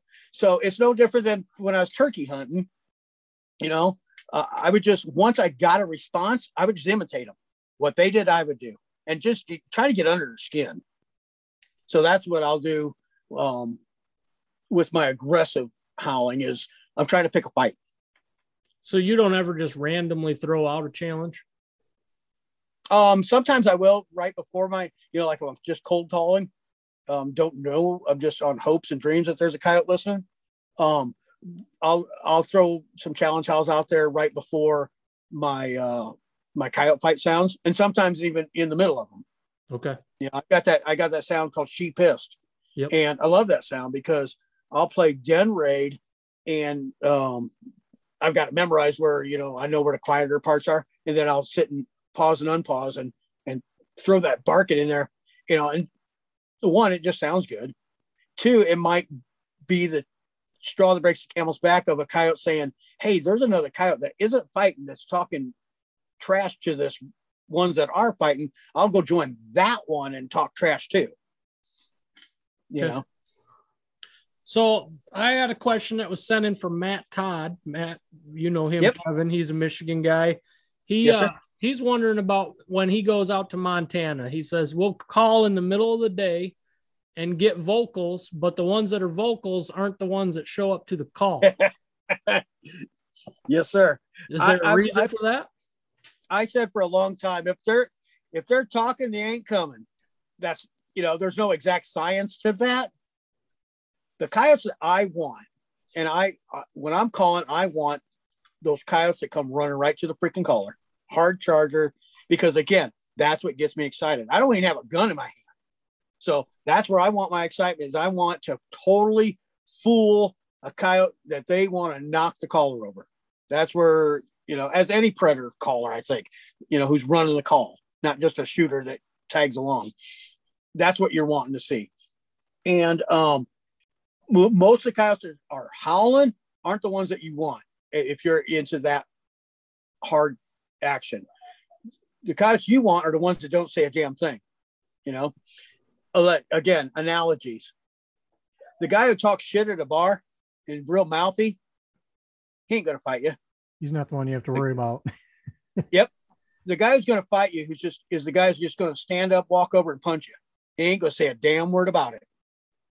Same with coyotes. You know, the ones I'm looking for aren't talking. It sounds beautiful. You know, oh, yeah. it's a good confidence builder, but they're not the ones. They're not the targets. The targets are the ones that are just running right to you. See, and man, I love howling because I love that vocal reply. Amen. Same here. Same here. I've lo- I fell in love with coyotes and the concept and the sound of them since I was a little kid watching Western movies. You know, we didn't even have that many coyotes back in Illinois growing up. And, but I was just fascinated with them um, to the point that it like took over my whole life, you know? And uh, I like listening to coyotes howl. I get giddy. I get, I smile every time I hear coyotes howl. Yep, me too. I'm perfectly happy listening to them howl. I mean, it'll irritate me if that's all I get all night and they're howling, but none of them show up. But I love vocal replies. I just love listening to them. So when you do get a vocal reply, is there ever a time like will you ever get a reply that you say, "Oh, these ones are dead. These ones are coming," versus, "Yeah, yeah probably not going to happen." Yeah, um during denning season, okay, I love coyote calling so much that I'll go out and I'll, I'll train my young decoy dogs, and I don't even take a gun because I don't want to kill the coyotes. I just want to call them up. I want the dogs to interact with them. I don't necessarily want to kill them. And then when it's all quiet down, I want to slip out as quiet as I went in, and I'll go back two days later and do it again. And having a pair of coyotes or two pairs of coyotes that are only four miles from your house that that's like gold when you're trying to train a young dog or test sounds or something like that. You know, I don't necessarily want to go kill them. I got plenty of other coyotes I could go kill. So during denning season, a lot of times what I'll do is I'll go out and we're howling, and you may get a pair over here and a group over here and a single over here, and then a pair over here, and they're pissed off. Those are the ones. Those are the ones you're going to kill. Denning season. So what I'll do, cut the distance down, hike in as close as you dare go, sit down, and maybe let out a single howl. But usually I just play dead right as soon as I sit down.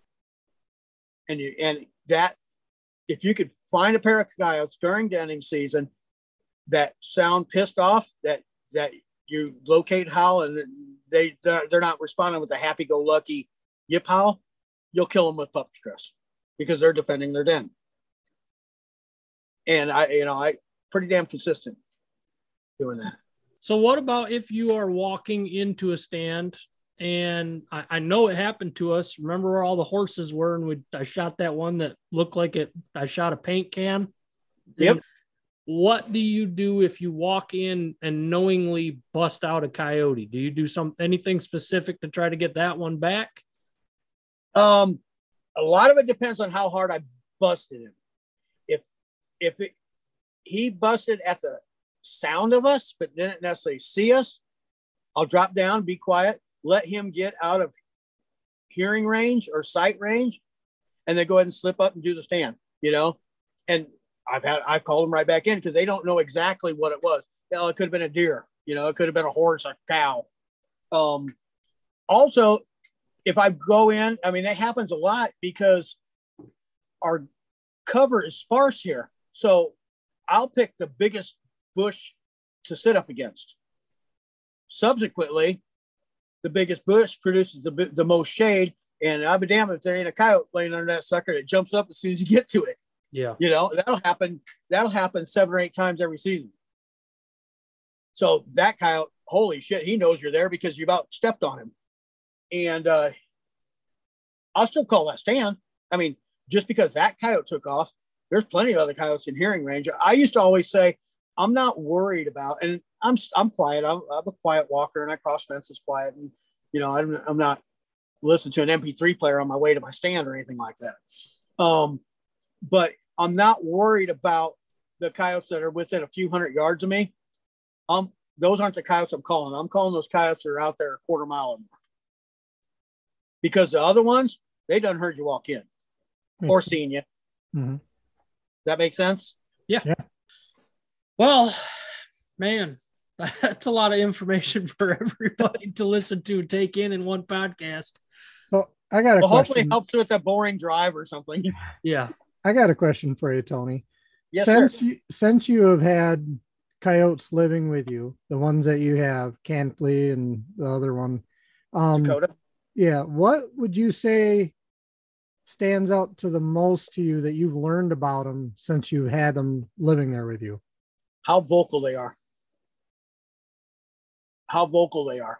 I used to think when I would go locating coyotes and nobody's responding, well, shit, they probably like blew their load like two hours ago or or maybe at seven o'clock. And they're they and they can't howl. Matter of fact, I think I even read something, you know, growing up that said that they they physically cannot howl if they've already howled that day.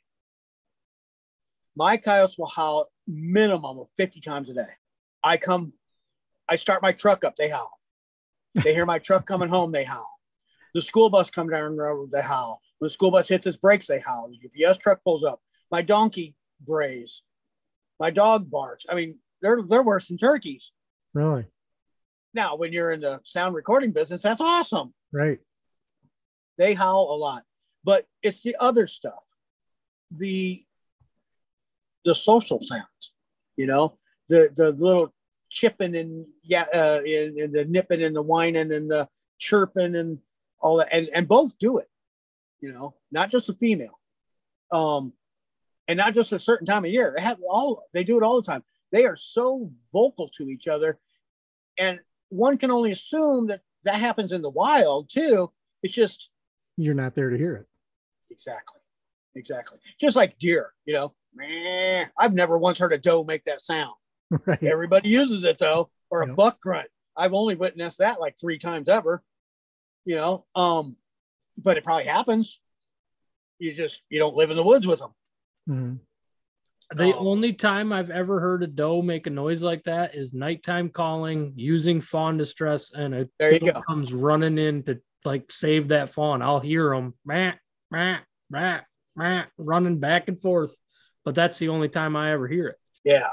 You know, now that being said, I've recorded a lot of these coyote social sounds. I didn't call anything in with them. You know what I mean? like, you know, they're, they could probably be used in a very specific, like a coaxer, like I did a group howl and then all of a sudden I went quiet and, and a pair of coyotes showed up and you kind of want them to, you know, kind of like a, like a, use it like a lip squeak, you know, just a little bit of this uh, whine or something like that to let them target you and, and, and to come on in. But, you know, there's a lot of sounds I never release. You know, I do a lot of this uh, chatter. Uh, little bitty pups, when they first start to howl, I call them a milk howl. They're as cute as hell. You know, they're little bitty coyote puppies. Didn't mean shit. No, then I call a single coyote in with them. I never released them because what's the point? It's just going to take up space on your caller. Lone howls, challenge howls, group howls, be it two or more, that's yipping and howling, and then fights. And puppy, a puppy that's hurt. Those are those are what work when it comes to vocals. There's a whole lot more other sounds, and like I was the same. I was a fool that was out there in Nebraska freezing my ass off, using the brand new estrus chirp that Randy Anderson talked about, doing it on my hand call. What a waste of freaking time! I sound like damn, I don't know, prairie chicken, you know. I got questions on a couple of your sounds specifically. First one is molasses male. Mhm. Did you record that off a wild coyote? That's a that's a wild coyote that I slowed the pitch down on. Okay. Yep. Because I've had last year, I had really good success on getting them to talk back to that. Really good. Yeah, I used to some of my older sounds. um, had a pretty good variety. Um, I used to go out and do a lot of recording. Um, I just tell my wife it's a calm night, and I'm like, "Hey, baby, I'm going to go recording." You know, I may leave at 10 o'clock at night, and I may be back by 10:30 because the wind started, or I may not get back until sunrise. And it's worse than calling because you driving out, you're just driving out in the country.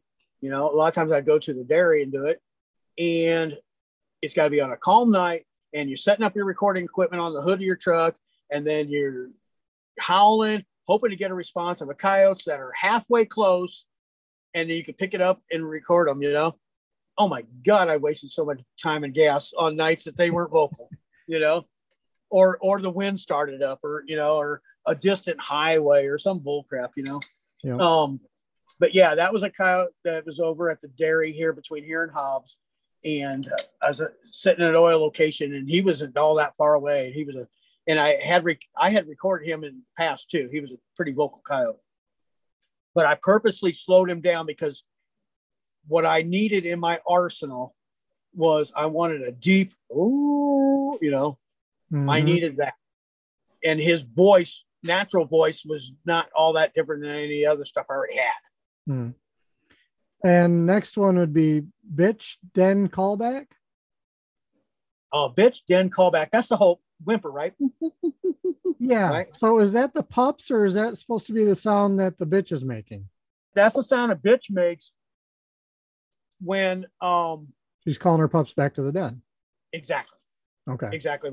Yeah, it- that sound like when the pups are are nursing, she makes that sound.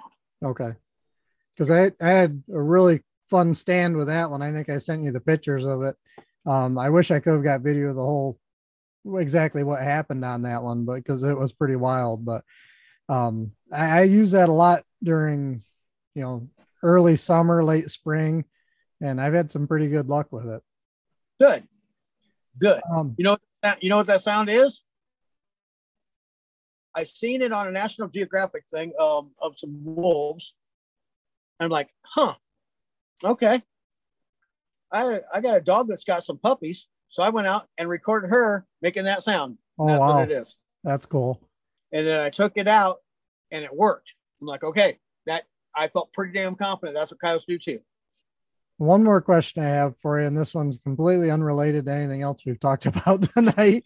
But do you have one story in particular with one of your clients that stands out as being like really funny? Something that happened? Funny? Yeah. Just something Oh, you my God. remember, like, I can't believe that happened. Oh man, uh, I've got lots of stories. Is there one in particular that stands out? I don't want to hear about Josh and Tony behind the sagebrush, though.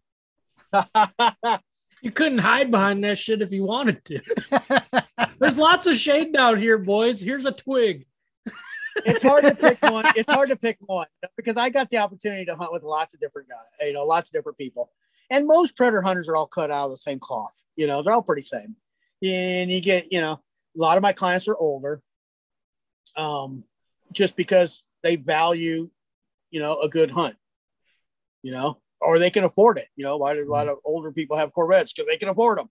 I had a pair of guys from Maryland here on a hunt. They both both shoot an AR suppressed we went calling one morning, the afternoon before, Cottontail Candy was on fire. Man, I couldn't do anything wrong. They were coming in like fire. Next morning, woke up, beautiful morning, beautiful. Dew on the ground, dead calm, little, little slight breeze from left to right. Went to a spot that I hadn't called yet that year. Really, really good spot. And uh, start out with Cottontail Candy. Nothing. What the hell? Let it play all the way through twice something wrong. All right, let's try Cottontail Crazy. Went through that, two series of that. Okay, there's something definitely wrong. Well, let's see if there's any coyotes here. I played Teen Spirit. Three young coyotes yipping and howling. Holy shit, they lit up. I filmed, so I filmed this on, I posted on Facebook. I filmed it on my freaking cell phone. They lit up and they were only like 300 yards away. And they were from 10 o'clock you know, on the stand from 10 o'clock to 3 o'clock wide, coyotes yipping and howling right in front of us. So while it was playing, I started seeing coyotes coming out of the freaking brush. I went ahead and played, and I can't remember one of my pissing pup. Yeah. So pissing pup was playing on one channel while the while Teen Spirit yipping and coyotes yipping and howling because that's what they really fired up on. And we called it 16 coyotes all at the same time for multiple directions. Filmed it all on my freaking cell phone. I wish I would have had the good camera then on me. And they end up killing six out of 16. I mean, it was one hell of a fun stand. That's how, you know, so we high five, you know, and recovering coyotes. And I mean, that was badass. I mean, we could have blanks the rest of the day. I didn't give two shits less, you know, but how you going to beat this, you know? So we went calling. It was the only stand that morning that we called anything in on. Blank, blank, blank, blank, blank, blank, blank. Well, it's about noon. Let's head into town and eat some lunch. And we were driving, and he's he's like, "Hey Tony, there's a coyote right there." I'm like, "Where?" Right there by that cattle guard. Oh shoot! And I just kept driving. He's like, "Are we going to turn around?" I'm like, "Yeah, I'm going to go down the road, get your guns ready." Da da da da. In New Mexico, you can shoot out the window at, at coyotes as long as you're not on a highway. So I turned around, drove back, drove right to that cattle guard. And I'm like, "Where's this coyote at?" Because I never physically seen it. he's like, "I don't know. It was right here. I swear to God, it was right here." It comes out from under the cattle guard because it was trying to get rabbit that was in a pipe. And it was a freaking albino coyote, snow white. Oh, wow. And I'm like, holy shit, you got to kill this thing. Boom, he shoots and hits a pipe. And that pipe still got the bullet dent in it, you know? and it takes off running and he shot it on the second shot and killed it. And they, they didn't quite grasp the concept of how rare, once in a lifetime kind of deal it is. He subsequently has it as a full body mount. But it's like you you two are the luckiest son of bitches I've ever met. You know, I never called 16 coyotes in my life on a stand. 11 was the max, and they beat that record. And then they killed a freaking albino coyote.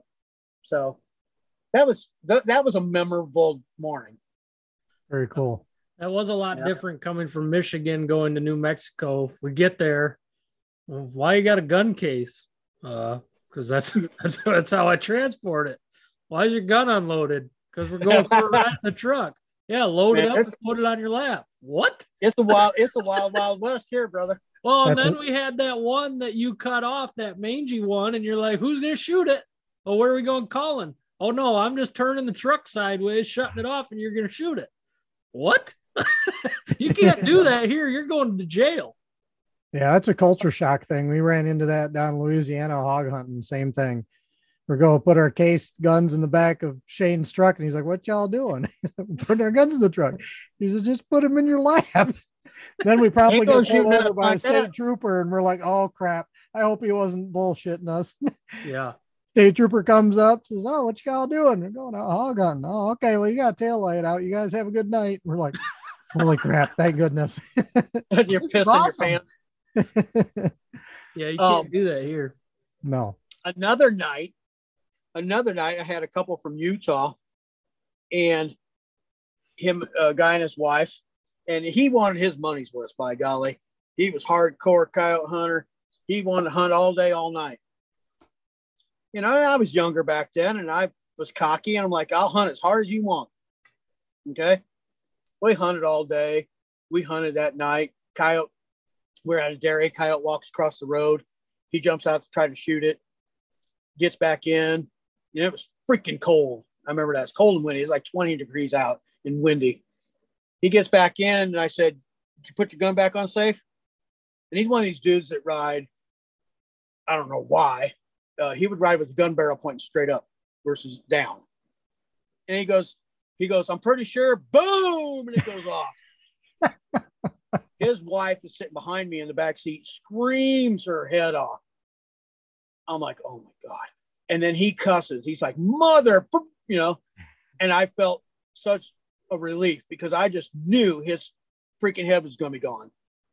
You know, he's like, oh my God, I am so sorry. I'm done. I'm done. I said, oh, I guarantee you're done.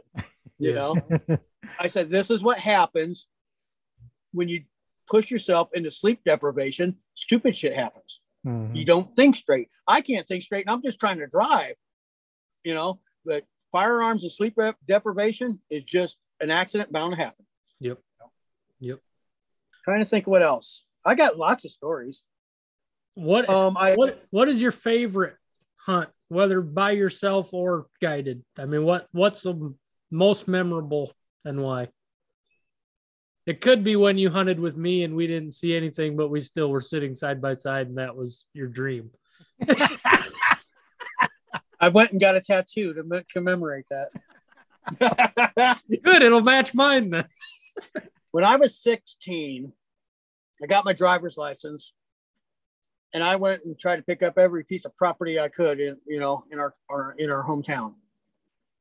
And I was calling at this place, you know, and, and I'd only been calling for two years. I started calling when I was 14, and I can only call, call as far as my two feet take me, you know. And then I got my driver's license. And holy shit, it's all over now. So I was I was at this small farm that had sheep, and I was behind their place along the creek line, and I was hand calling, a little close reed call. And it was right at sunset, and the coyotes started howling up the creek line. And I thought, oh, I know where they're at. And I had that property too. So I stopped my stand. Take note on this, Josh. Stopped my stand immediately, headed back to the truck, hauled ass down there.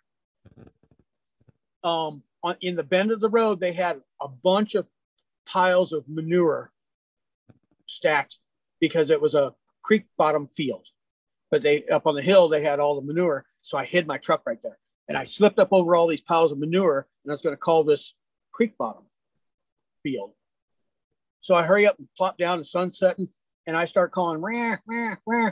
and here they come. There were six coyotes, and they were there were majority of them. Three of them were down straight below me, uh, by the manure piles that I was sitting in, and then three others, two to my right and one to my left. Now, bear in mind, this is thir- 35 years ago, and I remember it like it was yesterday.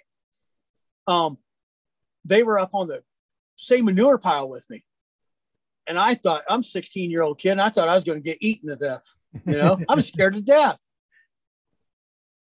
And uh, I was shooting a, a single, uh, not a single shot, a bolt action 243. So I, boom, I shoot that one coyote that was down below. And all of them, the other five, take off running straight away across this this uh, field to hit to the creek line. And uh, so I just started shooting. And with that bolt action gun, I got a triple. And I went from being scared to death to feeling like freaking coyote god, 16 years old. And I was hooked ever since. And cool. nothing, no other, no other species of animals has ever gave me a hard on like that. Very what, cool. what age were you when you just start when you decided to make this your lifestyle? I mean, this is what you do. 40. 40. Yeah. Yeah. I think it was a midlife crisis thing. Um, I was, you know, I, I built my name up because I was a hand call builder. And um, I was uh, in Oklahoma speaking at the Oklahoma Predator Hunters Association. I'm a lifetime member of it. Um, they had their very first meeting, and I went to it. I was a guest speaker, and I was speaking and all that. And we were putting names in the hat after I was done speaking, putting names in the hat to who would get to go hunting with me in the morning, you know, which was great because I was in Poteau, Oklahoma, and I didn't know the land there, you know. So a local person I get to go hunting with who has the land. There was quite a bit of public land there, but I didn't, I've never been there in my life. So um so we did a QA session as part of speaking, and one somebody said, you know, I, there's probably a couple hundred people in this room. Somebody said, when are you going to um, start guiding predator? I said, it never really crossed my mind. Who would pay to hunt with me? And every hand raised in that room. I'm like, oh, I may be able to make a business out of this that stuck in my that stuck in my mind a few years later. Um, my buddy Scott and I, we hit some public land there in Iowa that we only hit after all the other hunting seasons was over because everybody and their brothers tromping it. And it was a backwater that would freeze and the coyotes would get in there because they could finally get to the cattails where the mice and all that were. So the coyote number population would pick up there. And I had across this creek, which was a little tributary that leaded into the Cedar River. And I fell through the ice. I've done Um, that a couple times. Yeah, it was a scary damn deal. It was five degrees out. I fell through and only to my waist. And I caught myself. Okay. Well, holy shit. Now I'm in the middle of this creek. I'm going to keep going that way. I take two more steps. Boom. All the way in I went. And uh, I swallowed that water. I had those, you know, those reversible camo bibs, those big thick ones, my big boots and that. And I thought I was going to die. And uh, so I'm, the water had receded. So the ice was like a foot above the water. So I couldn't reach it. But so anyway, push comes to shove. I make my way punching through that ice, bloodying up my knuckles and that through my gloves to get to the other bank so I could grab tree roots and get out of this thing. So now all of a sudden, um, I'm going to die of hypothermia. So I'm dancing in circles. Push come shove. My buddy Scott went up the creek line, found where a tree crossed, had me go down there, and we crossed. And I stripped down, wrist, wringed the water out of my underwear, and drove home with the heat cranked. Was home by 8:30 in the morning. but anyway, got a really nasty bad cold out of it. That happened on a Saturday morning. On Monday, I was sitting in my office. I was the head of computer programming department, database administration for a big ass company, and uh, I was on an all day conference call. And anybody who's in management who started in the lower ranks could probably relate where I was a really good computer programmer, but I also could talk to people. Most computer programmers can't. So they would move me up into management and move, move me further and further into management and further and further away from what I loved doing, which was programming. So I wasn't really happy with my job, and I didn't feel like I was I was earning my weight. You know, I was getting paid a bunch of money, but I didn't feel like was contributing anything. So we're all day conference call and all that. You know, I thought, you know what? I think I'm done with this road. I want to do something different. You know, and my parents and I, I you know, I started putting plans together for about eight months. You know, and I announced to my parents they thought I was fucking crazy. You know, I was giving up a six figure income. I'm just going to quit. No retirement, no nothing, and become a predator hunting guide on nothing but faith, hope, and dreams. And uh, I did. It was either that or jump off a building, one or the other. And we, here we Yeah. are now, and you've been doing this now for quite a while. Yeah, yeah. You know, when I moved and when I moved to New Mexico, I chose here from anywhere in the country because of the coyote population. And um, on the internet, there were so many guys that are like, "Oh my God, he's going to fail. He's going to." I give him a year, he'll be working in the oil field like everybody else. Blah blah. You know, to me, failure wasn't an option. I sold our house in Iowa. I paid off all the ridiculous credit card debt we had accumulated, and automobile debt. I moved down here debt free. I moved down here with two thousand dollars in my pocket. That's all I had to my name, and my rent was nine hundred a month. Failure wasn't an option. Subsequently, uh, was booked solid that season and been booked solid every season ever since, and that was like seventeen years ago. Very cool. So we've taken up, I think, enough of your time tonight. We're going on for two hours. Holy moly! this is a good conversation, and we we really appreciate you taking the time out of your night to do Oh, no this with us. at. I didn't Um, even get a chance to ask my questions. go go for it. I'm going to pick on Kevin first. All right, that sounds good. I'll mute and take it. Kevin, Yes, sir. when are you going to come hunt with me? As soon as I can. How's that for an answer? Um, I I would things- like the opportunity. I'm not going to live forever. I would like the opportunity to hunt with you. Okay. Well, um, we got some family health issues going on here right now that's kept me from doing a lot of stuff. If I can get those ringed out, we'll make a plan. Okay, that sounds fair. And Josh, when are we hunt, when are we hunting together again? I mean, your brother's cool, but he ain't you. He, he's not cool. I don't even like him. no, this year money was the issue for me. So I understand. I totally. uh, I'll, I know Tony's talking about coming down again to hunt with you. We definitely need to make it a two time drive instead of trying to go one time through because that sucked. Um, but yeah, I mean, what we should do is me, Kevin, and Tony. yeah, that would be fun. We could set Kevin on the upwind side, looking over the hills the other direction, and then we'll watch Tony miss them as they come in because he doesn't want to shoot anymore. But no, I I I want to get back down there. Um, but we're not going to do a September hunt again. No, too damn hot. I'm not booking any September hunts this year. Well, you know what I did notice uh, seems to be a trend. When any of the Mapeses show up, the calling gets slow for a week, and then like the day after we go home, yeah, we killed kill like 14 20. today. That happens. That happens with everybody that comes here. They're like, they get back and they're like, what the hell, man? As soon as I get back on Facebook, your next client has a good look. I'm like, I can't predict that stuff. yeah, And if I could, I don't know if I would want to, you know? Yeah. You know, we we talked about that before, you know. If you had an application on your phone that you could kind of see and predict coyote movement, you know, I don't know if I would want it. It would take the fun out. I don't Mhm. keep records of everywhere I call and everything anymore because it took the fun out of it.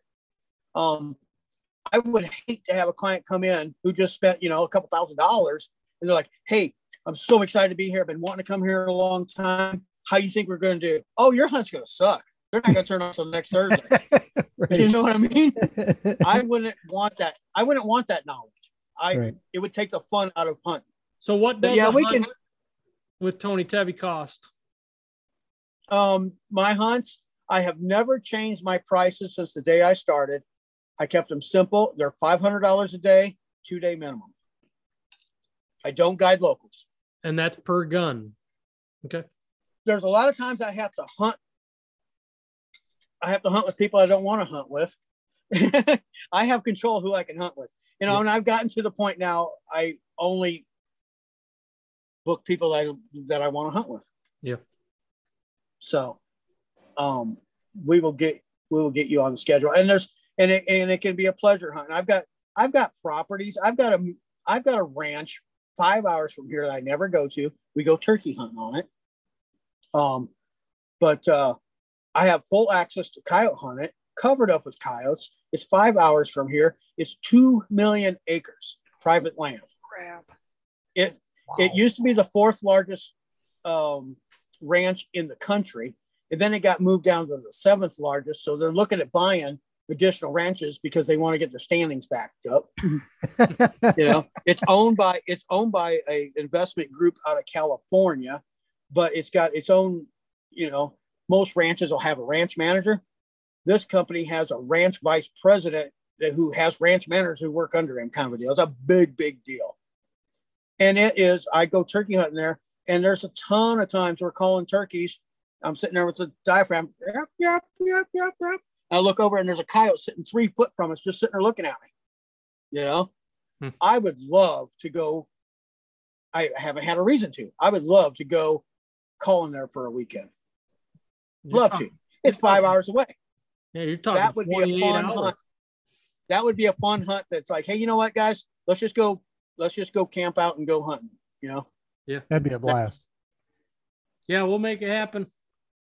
All right, that sounds good. Also, if I ever get to that point in my life that I decide to write a book and then go and do uh, like a uh, predator calling seminar, Michigan is a definitely a targeted state since I get a large amount of business out of Michigan and Ohio. Yep. You guys would could help me out in that situation Oh, yeah. Absolutely. as far as like coordinating. We know people. Cool. Couple. I don't know if I'll ever sit down and write a book or not, but I might.